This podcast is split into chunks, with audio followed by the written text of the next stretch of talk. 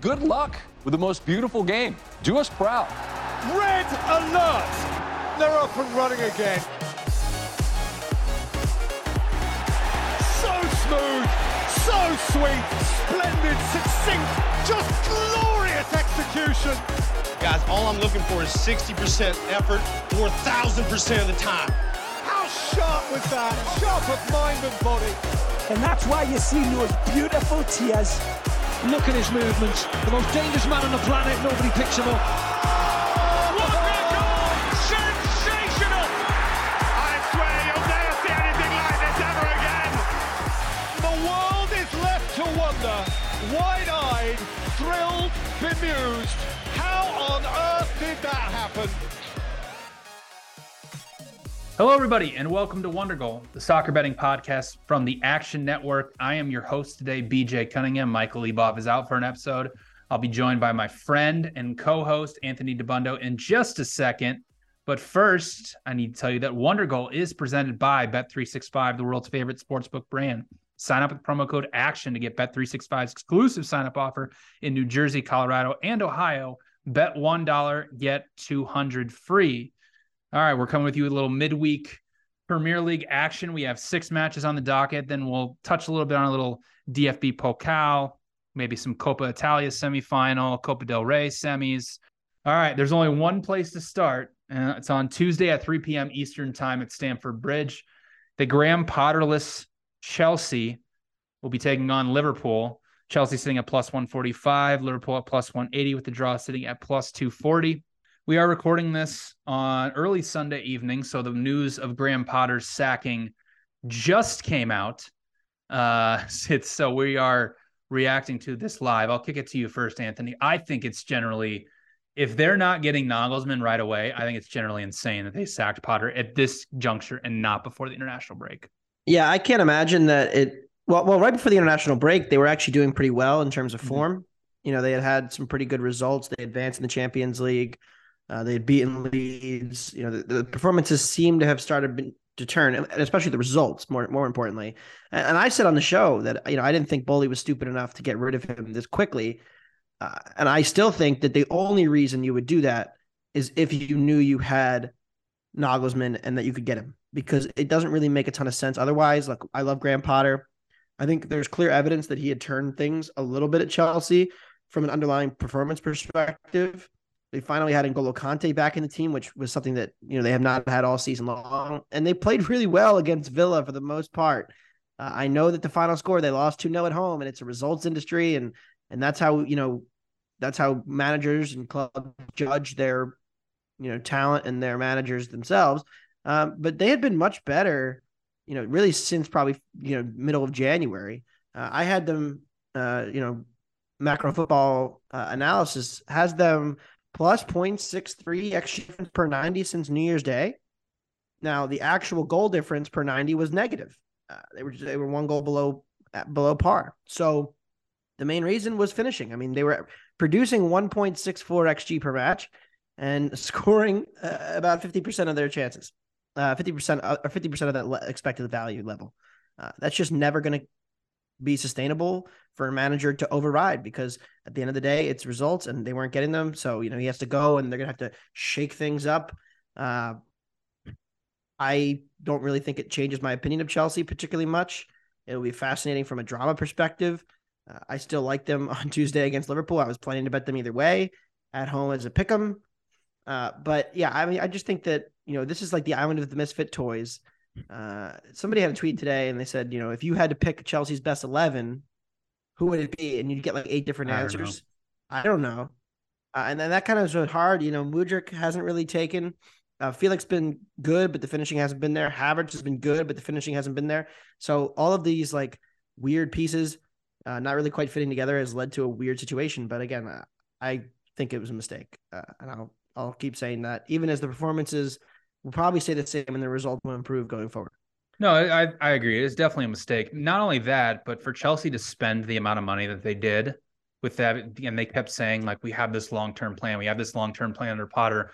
We're not gonna, you know, panic, you know, because obviously, you know, Arsenal is the is the model, right? They held on to Mikel Arteta even through the hard times, and look what they got the, the reward for it. So, Um, yeah, I, I think the timing is just generally insane. Like, I mean, you're you're playing Real Madrid in less than two weeks' time in the Champions League to progress, and now you're going to probably be doing that under interim manager unless they get the Nagelsmann deal across the line very very soon. So, I think it's generally insane. As far as their matchup against Liverpool is concerned, I mean, Liverpool. I mean, yet again, like another really poor performance away from home. Diabolical. It's the problem is, and it's something we've been talking about for a long time now. It's like Liverpool's team is designed to set up to be able to press high, to be able to win the ball in the final third, get it going forward. They're also set up to be a very possession dominant team. Suddenly, when they're not able to hold that type of possession and they're the one getting the field tilted on them, you see how much how lost they are and how much they struggle to play that type of low block. I mean, again, against United, excuse me, not United City, they had a passes per defensive action of 17.5 and forced just one high turnover. Like that is not a Jurgen Klopp Liverpool. So they give up four goals, they give up 2.4 expected goals to City, and they just romp them in the second half. So in this match in particular, I was going to say, you know, if Potter was in charge, I was assuming that Chelsea was going to be able to sustain a lot of possession, tilt the field. I mean, they did head over, did have over an 80% field tilt against Villa, and they create over two expected goals, and just nothing finds the back of the net. And suddenly, you know, Potter gets sacked. So we'll see what happens. This is also the rematch of the the thrilling 0-0 draw on January 21st that you know over th- around three expected goals were created. Um, you know, Liverpool still have glaring defensive issues that don't seem to be solved don't seem to be solved anytime soon, and their defense has been pretty poor away from home. So Liverpool has essentially two choices in this match. They can play passive like they did against City. They can sit deep and they can look to counter Chelsea, or they can try and press them high or do some type of hybrid pressing to be able to win the ball in the final third and catch Chelsea out of position. Well, Chelsea is one of the better teams in the Premier League at playing through pressure. They're sixth in offensive passes per defensive action. So there's really no like good method of for for Liverpool essentially stopping when they have to go up and face one of these big sides. You know, they've had good defensive performances against Palace, good defensive performances against Wolves, but Chelsea is a completely different animal. So and I don't know if it's going to be a, a, new manager type bounce because I the general census that I had, I mean, maybe I'm wrong. I'm not in the Chelsea dressing room, but it seemed like that they liked Graham Potter. It didn't seem like they absolutely hated and wanted him gone, unlike you know Antonio Conte with Tottenham. So, um, yeah, so I'll be on I'll be on the over uh, here, over two and a half minus one fifteen. I think is a little low given what happened in the previous meeting and how bad Liverpool's defense is. So, uh, and I do project a lower three goals for it. So, over two and a half for me uh, in Chelsea Liverpool. All right. Yeah, look, I think if you want to, if you want to think about, if you want to think about kind of how the market responds to your managerial firing, uh, Chelsea took money against them in this Liverpool match on Tuesday after the firing, and Chelsea went from plus one twelve to plus one fifty to advance against Real Madrid in the Champions League. The first leg, Real Madrid went from minus one twenty up to about minus 140 consensus now. So the market said, Oh, you fired Graham Potter. Well, he's so bad that we now think you're worse. That's yeah. So obviously, you know, the market had respect for Potter and no market really downgraded them off of yesterday's performance. Uh, no, you know, I, I, I keep tabs on kind of the lines, and they didn't. And and so you know, it's, it's clearly not a, a plus EV firing uh, based on the current situation. We'll see who they hire, and we'll see what, what happens. But uh, I will be happy to bet Chelsea at a better price going forward if if they're going to give me a discount because I I still think this is. I mean, it's the first game. You expect some kind of response. Uh, right. and again, the positive variance that we've talked about for months, I've talked yep. about for months, especially. Um, yeah, so I like Chelsea. Yeah, I mean, it's just it's generally it's insane to to spend the amount of money that they did under the assumption that it was going to be under Grant what Graham Potter wanted, and then just to fire him essentially two or three months later. So generally insane. But you know what? This is the world.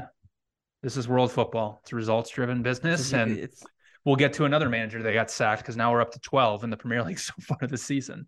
Um, all right, let's move on to one of my six Super Bowls throughout the season.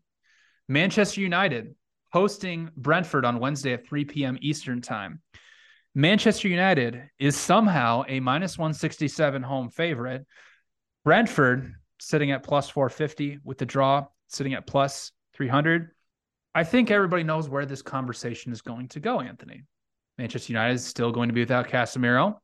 Brentford put in a, although they conceded a boatload of expected goals to Brighton, I didn't think they were overly that bad against them. So, uh, but let's get your thoughts first on United Brentford.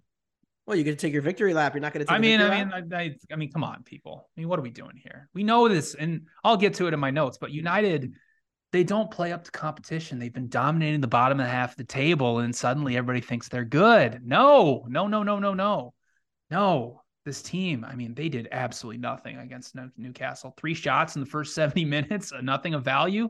Oh, sorry. This is I'm way too biased, so I'll let you get your thoughts first.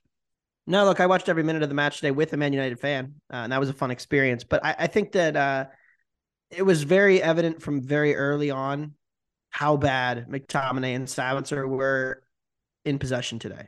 They were non-existent, Mhm. and you know United had 54% of the possession in this match, and it's not like they trailed the whole way. I mean, Newcastle didn't really score until uh, what was it, the 70th minute? They finally scored a 65th minute. So this was a very even game state for the majority of the match.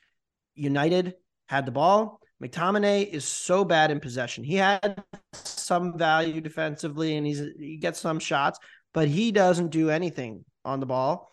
Uh, he doesn't show for the ball against pressure. Sabitzer uh, and McTominay. This is from Mark uh, Mark R stats on Twitter too.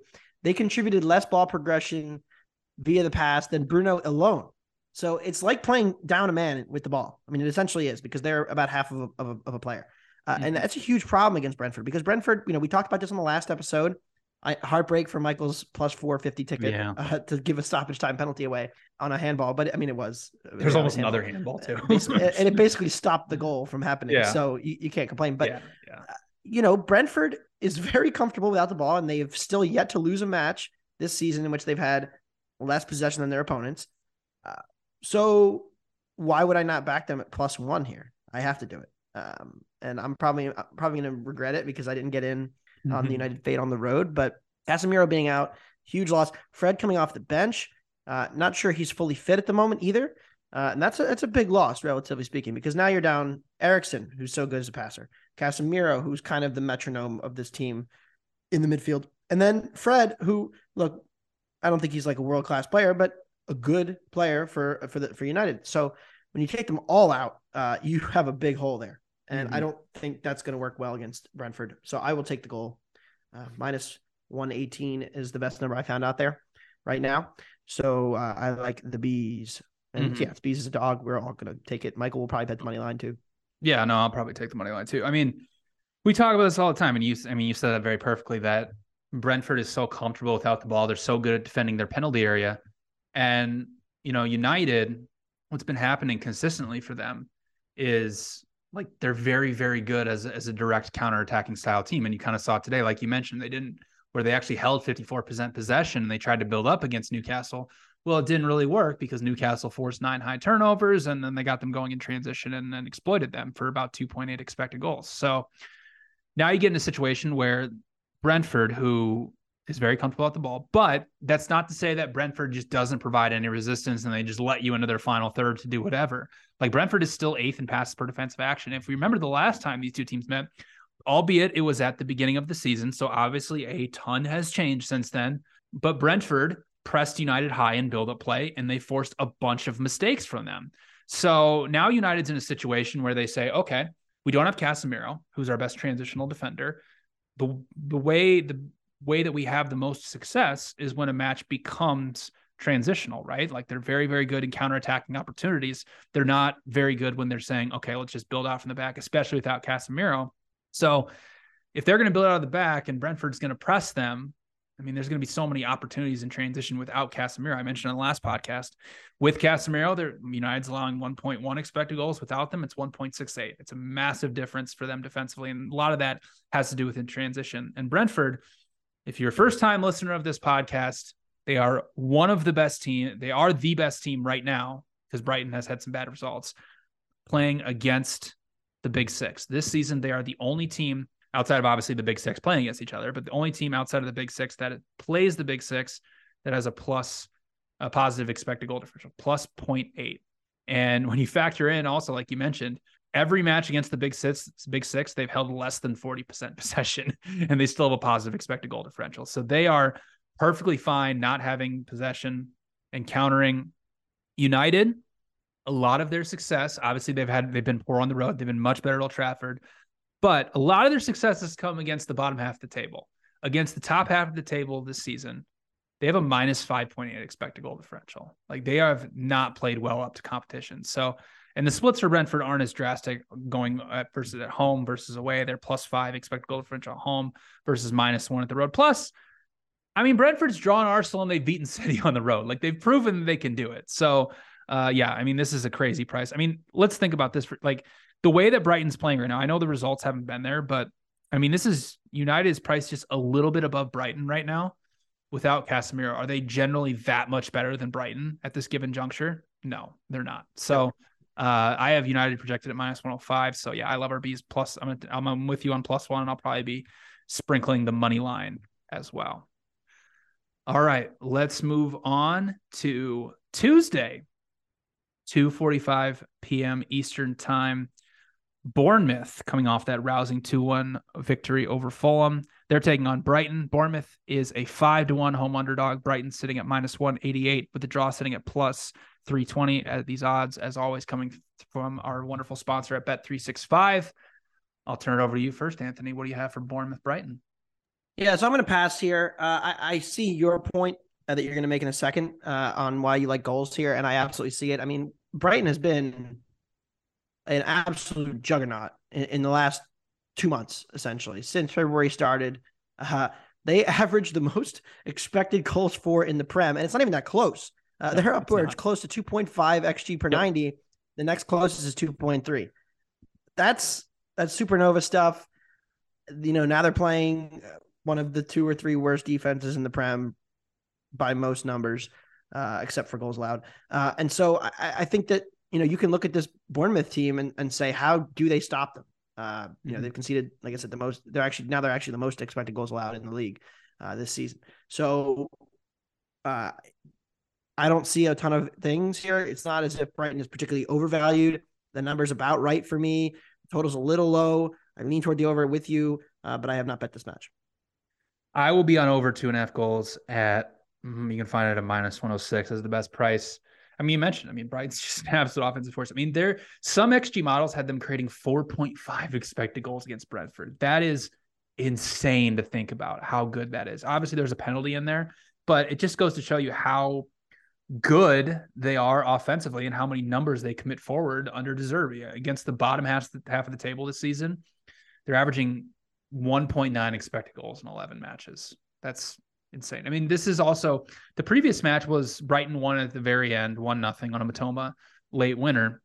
But I mean, they did essentially to Bournemouth what they just did to Brentford. I mean, they held over 70% possession. They had a field tilt over 75% and created 2.2 expected goals. But the thing with De Zerbi and what happened against Brentford, which I'm starting to think that like Bournemouth is like this Brentford junior. They're obviously not as good or even close to it, but the style of play and how they're able to create these chances are kind of reminiscent of what Brentford's doing. I mean, in that match, they still created 1.1 expected goals against Brighton, and it's because De Zerbi's style of play is uber uber aggressive and it leads them vulnerable in transition defense. Now they have Caicedo, who's an incredible transition defender, and it helps them. But the numbers they are committing forward to try to, to create overloads, to try to break down these low blocks, it does leave you exposed if you commit that many men forward. Bournemouth, I mean, that was they they cooked Fulham. They created two 2.6 expected goals. I believe that is their best expected goal output of the entire season. Maybe the match against Everton right before the World Cup break might have been a little bit more, but since January 21st, the Cherries have created 9.6 expected goals in eight matches. Like that is that is halfway decent for what is supposedly the worst defense, worst offense in the Premier League. And they just do such a good job of creating these one or two great chances per match. So, you know, they're they they're a top five XG per set piece team now. Brighton, I mean, they're a bottom five set piece defense. They conceded one against Brentford. They haven't been that Ooh. good against them. And Brighton, honestly, their transition defense hasn't been that great either. So uh, I think this is a good spot here for for some goals. I project a little over three goals for this match. So I like over two and a half at minus 105. All right, let's move on to a Midlands derby. Leeds taking on Nottingham Forest. Leeds is sitting at minus 125. Nottingham Forest sitting at plus 350 with the draw sitting at plus 260. This match is on Tuesday at 2:45 p.m. Eastern Time. I got nothing on this match. I think Leeds is properly priced here. Uh, Leeds worries me a little bit without Tyler Adams, uh, but you know, Nottingham, I have no interest in playing Forest on the road, who still, I believe, has just still scored only three goals on the road. So I will be passing. Do you have anything for Leeds Nottingham Forest? I do not either. I uh, am passing here. My first non bet on Leeds in like three years. But what's interesting, uh, I don't know if you watched Saturday, BJ. I did. 10 a.m. window. It, Leeds almost scored in like 11 seconds in. Mm-hmm. They had a, a chance uh, that that Ramsdale had to make a good save on. Yeah. I was uh, I was getting ready to take a very premature victory lap. They made us sweat it. we got our goal. Another another another Arsenal BTTS cash uh, Yep. fading that defense uh, in a game that was not competitive otherwise. Uh, but yeah, no, I've got nothing here. I think, uh, yeah, I, I don't want to bet Leeds as a minus 125 favorite against anybody in this league right now, given their defensive issues. Wober remains out with an injury. That's a problem. Uh, and so I will sit this one out and we can move on to the other matches, which I have more to say about. Yeah, let's move on to one of the other managers who just got fired on Sunday. Uh, Leicester taking on Aston Villa Tuesday at 2:45 p.m. Eastern Time.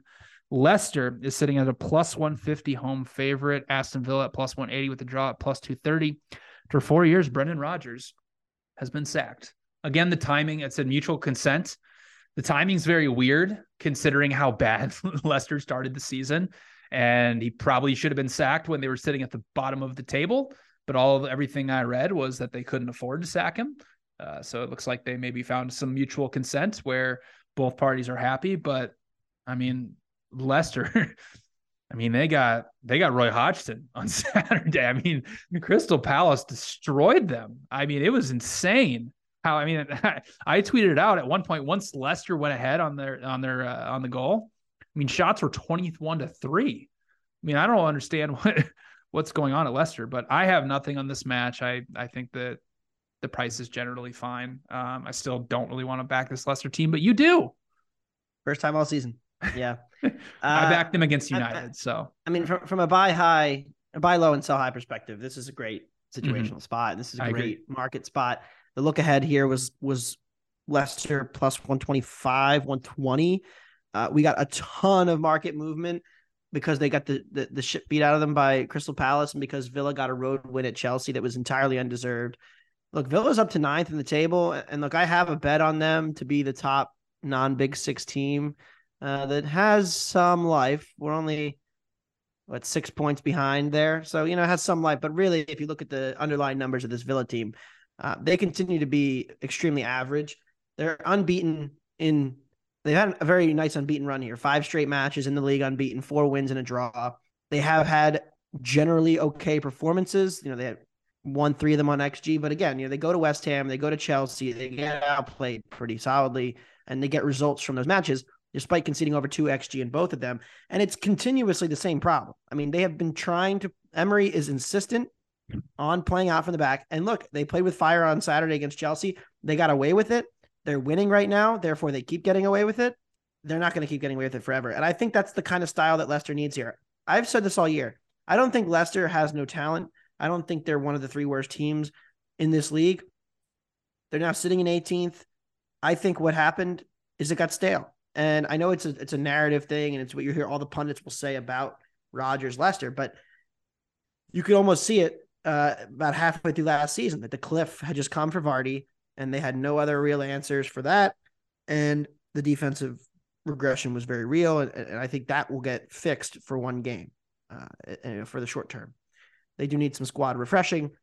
I'm not saying Leicester's going to go on a big winning run now, but at home as a pick'em against Villa, they're only marginally worse than Villa as a Mhm. team. I'm going to take them here. Uh, I'm going to buy low on a team that has not gotten a result in five matches, and against the team that has gotten a result in five straight. yeah, no, it's So, and you know the reverse. Yeah, all like- year. Yeah, I mean, you're mentioning the reverse picture. I mean, Leicester pressed them high and and caused all sorts of problems, and that was the reason why they won four one. It was all just Aston Villa playing out of the back and just counterattacking opportunities. So yeah, I mean, I don't hate it. A- I mean, from a situational spots standpoint, it's probably as good as you're going to get for Leicester for the remainder of the season. Hey, it's Kaley Cuoco for Priceline. Ready to go to your happy place for a happy price? Well, why didn't you say so? Just download the Priceline app right now and save up to 60% on hotels. So, whether it's Cousin Kevin's Kazoo concert in Kansas City, go Kevin, or Becky's Bachelorette Bash in Bermuda, you never have to miss a trip ever again. So, download the Priceline app today. Your savings are waiting. Go to your happy place for a happy price. Go to your happy price, Priceline. All right, let's move on to the final match of the six match slate. This is Wednesday at 3 p.m. Eastern Time. West Ham off their 1 0 win against Southampton. They are plus 260 against Newcastle, who is a plus 115 road favorite, with the draw sitting at plus 225.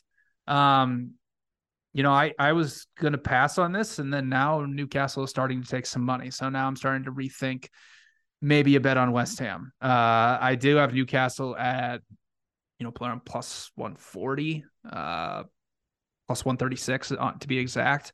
So if you give me West Ham minus 125, minus 120 or better, I'll probably end up taking it. Uh, you know, the the problem I have with this is that, and I mean, the, listen, the reverse fixture West Ham played them very, very evenly. I believe it was one of those matches we were all on West Ham when it was at Newcastle. Plus one, yeah. Yep. Newcastle scored in the third minute.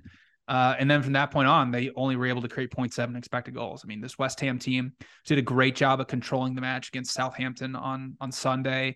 They obviously they got the goal in around the 20th minute, and then from that point on, I mean, Southampton had one big chance at the end, but other than that, uh, West Ham controlled a lot of possession and controlled that match very, very well. So uh, I don't hate a look at West Ham here, uh, plus a half, especially at home. There's they're still desperate. They still need to get out of the relegation zone. Uh, while Newcastle, one of the biggest home road splits teams uh, in the Premier League, so uh, generally it is a decent spot here for Newcastle. So I will be on West Ham if the market continues to take money uh, or Newcastle continues to take money. Other than that, I'll probably end up staying away. Do you have anything for this match? Yeah, I agree. It's West Ham or nothing here. I am waiting a little bit. This, month. like you said, the market did move heavily toward Newcastle. I mean, how could it not after the performance right. of their season? But you know, you have the biggest win, arguably, of your entire season. Then you have to go on the road against a very scrappy, good defensive West Ham team. And Newcastle, as a road favorite in this league, still has flaws because they don't commit numbers forward. They don't take a lot of chances. They don't break down settled possession or settled defenses all that well. They want to have high turnovers. They want to, you know, get numbers uh, advantages and uh, you're just not going to get that against this passive Moyesian style. So it's West Ham or nothing. If it gets to, like you said, I agree with you 100. percent My number is pretty close to yours. If if I get plus a half at a little bit less juice, I will be on the Hammers to win that one. Uh, mm-hmm. But yeah, Newcastle. I mean, top four races. I I'd say yeah. Newcastle, I, Brighton, Liverpool, Spurs all in that race for those two spots. Yeah, I mean it was a it was a great weekend for Newcastle top four betters. I mean that was uh I mean with obviously with Brighton drawing and we still have uh recording this on Sunday. We still have Tottenham Everton on Monday, which should be a a rousing match as well. Banger. Um, which should be a banger. Um, a wonder goal derby. But uh, yeah. All right. So that'll do it for the Premier League slate. Uh, let's move on to uh some some cup matches from around Europe. Let's start with in the Bundesliga with some DFB Pokal in the quarterfinals. Uh, the headliner is going to be Leipzig against Dortmund, which I'm going to be on the same side as you, but I'll let you discuss it first. It's the Marco Rose love triangle bowl again. Yeah, I mean, you know, we talked a lot of Der Klassiker on uh, the show with Eric last week, and what would we get from Bayern? That that Dortmund match, man. Like the first ten minutes, I thought Dortmund played really well. They were mm-hmm. in the game. They were they were causing problems. You could just see it on Kobel's face. As soon as he whiffed, the game was over. Mm-hmm. They never recovered. I mean, it was embarrassing. And look, you know, Bayern is clearly the better team. They're at home. They they won, whatever. But the, the first goal and the third goal, I had under, so I was tilting, but I lost again. But just seeing, you know, the guy who's been, you know, the best goalie in the league, arguably this season, who's been elite as a shot stopper for, for more than a year now, have those two blunders uh, was hilarious uh, and sad at the same time. But the title race is not over. However, I do think there's a hangover problem there. Like now you go on the road to Leipzig. Leipzig just had an embarrassing home loss to Mainz. They got destroyed at home against Mainz. Their title four, their top four hopes are in trouble. This is a revenge angle. This is a get right spot for Leipzig. They're a still a better team in my power ratings. They're at home and they're only a plus 130 under uh, favorite on the money line. So I have value on them here. I'm taking them here. If you go back to that first or the last meeting, which just happened uh, in Dortmund, Leipzig uh, struggled a little bit with some direct stuff over the top, but the the regular you know play moments, uh, the the midfield exchanges, getting the ball into the other team's penalty area, it wasn't even really close. How much better Leipzig was than Dortmund, and that was at Dortmund. So uh, coming home in the Pokal, I think this is a, a good spot. I think Leipzig had this one circled. I think they were they were flat coming off the break. Uh, and I think there is definitely a type of a hangover that comes for Dortmund after getting embarrassed like that. I don't necessarily think there's a bounce back here um, from them. So I, I, like the spot and the the number for for Leipzig at home. Yeah, you mentioned that. I agree. I'm going to be on Leipzig as well. I project them at minus 111. So I'm projecting pretty decent value on here at home. And even that previous meeting, I mean, you know, Dortmund did win uh 2-1, but I mean, they Leipzig won on expected goals 2.2 to 1.2 and Dortmund had a penalty. Like they created nothing yeah. from open play. So, uh, you know, Leipzig, I mean, towards the end of the match, I mean, Leipzig outshot them in the second half 14 to 3. Like it was a completely dominant second half performance. And again, like you mentioned, embarrassing home performance against Mainz. You know, Dortmund obviously that was that was their Super Bowl. They needed they needed that one to to I would think to have any shot at, at winning the title. Obviously, the title race isn't over. Uh, they still have a shot. They still have a shot, but, but that was yeah, that was a they're worse. Yeah, exactly. So, um, but yeah, I mean Marco Rose against his former team. Uh, we'll see again. Uh, but no, I, I agree with you. I, this is a, a good Leipzig spot here.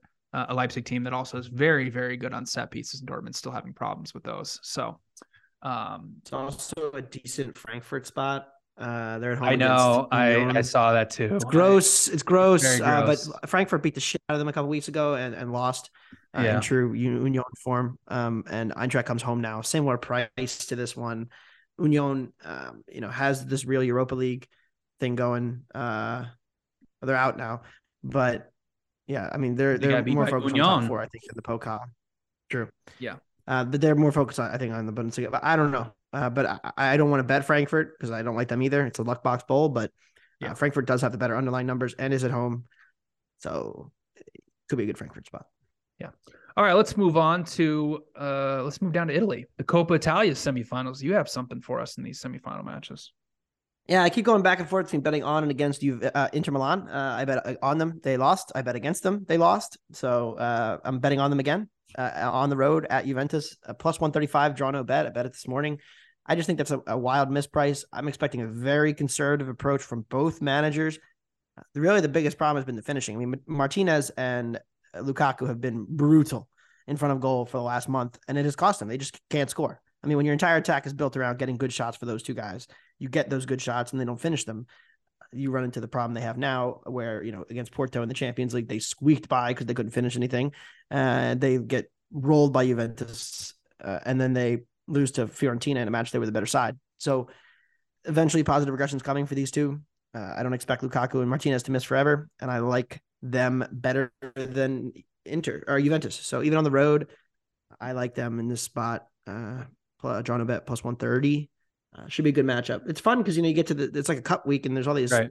pretty high profile matches, including the one we're going to talk about next. Yeah, I read something Inzaghi's got three matches to save his job. So um, yeah, he's I, I, he's Inzaghi's done. I think at the end of the year either way.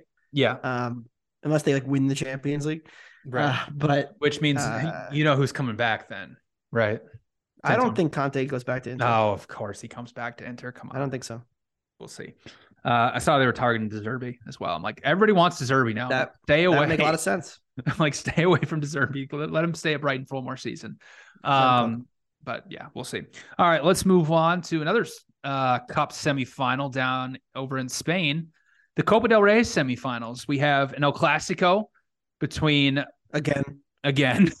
what is this? Third El Clasico in like a month. I, was this like the sixth meeting between these two so far this season? Um, actually, I think it, it is the it should be fifth meeting. Fifth, right? Yeah. Okay.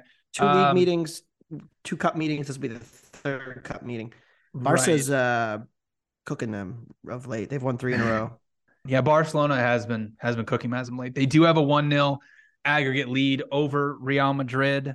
Let's talk about that match really quick because Barcelona, after they just played two weeks ago in or right before the international break in La Liga. Barcelona sitting at plus 108, Real Madrid at plus 240 with the draw sitting at plus 245. This is generally the same price that they were two weeks ago, and they won that match 2 1. Uh, it was, you know, I thought a pretty deserved Barcelona win. I have them projected at plus 105, so I don't, I don't really see much value on it. Um, you know, over under is sitting pretty much priced at you know minus 110 both ways. Um, so I think it's just generally fairly priced, just like it was two weeks ago. Do you have anything for Barca, Real Madrid though? Yeah, I mean, I bet the over two weeks ago, uh, and I still do like the over here a little bit. Uh, not as much in the cup match, just because you know we saw Barca. Went, so the first leg last month, uh, Real was minus one ten at home. You flip it, now it's Barca. I project Barca a little bit more of a favorite too. I have them like minus one hundred oh eight, but Barca went with a very conservative approach. They didn't even really want the ball. They didn't even have Lewandowski. They played Ferran Torres uh, as the lone striker. Basically sat extremely deep and said, let's just get the point. Now they come home. Real has to go for it. I think they're going to have more of the ball again just because of the game state. Uh, I think that Barca could just defend and try to shut it down. This Barca defense has run like gods all year, uh, and and Real's transition defense remains flawed. So, uh, yes, I see the case for the over.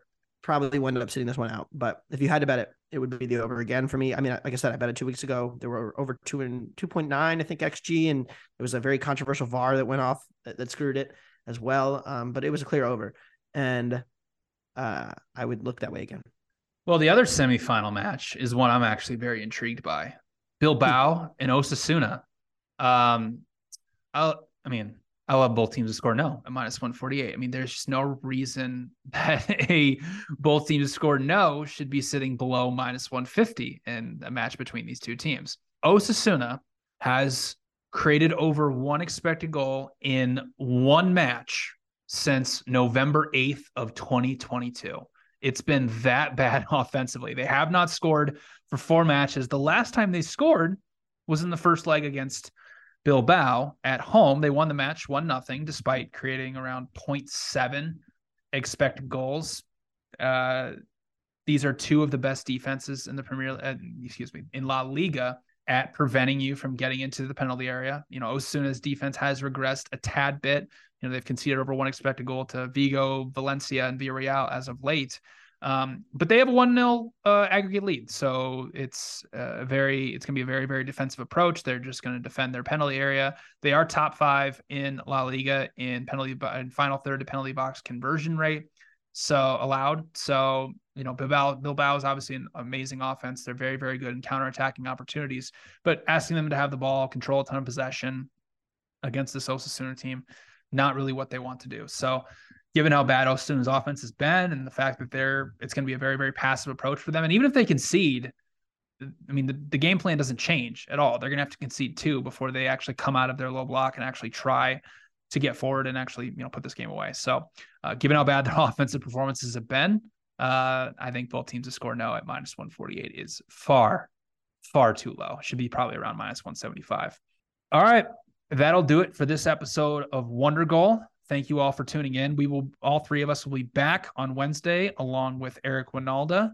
uh, to preview the weekend slate. As always, rate it five stars. Tell us how much we suck. I don't care. Please give us a five star review. It really goes a long way for us. Uh, and good luck with your wagers in the midweek. We'll see you all on Thursday.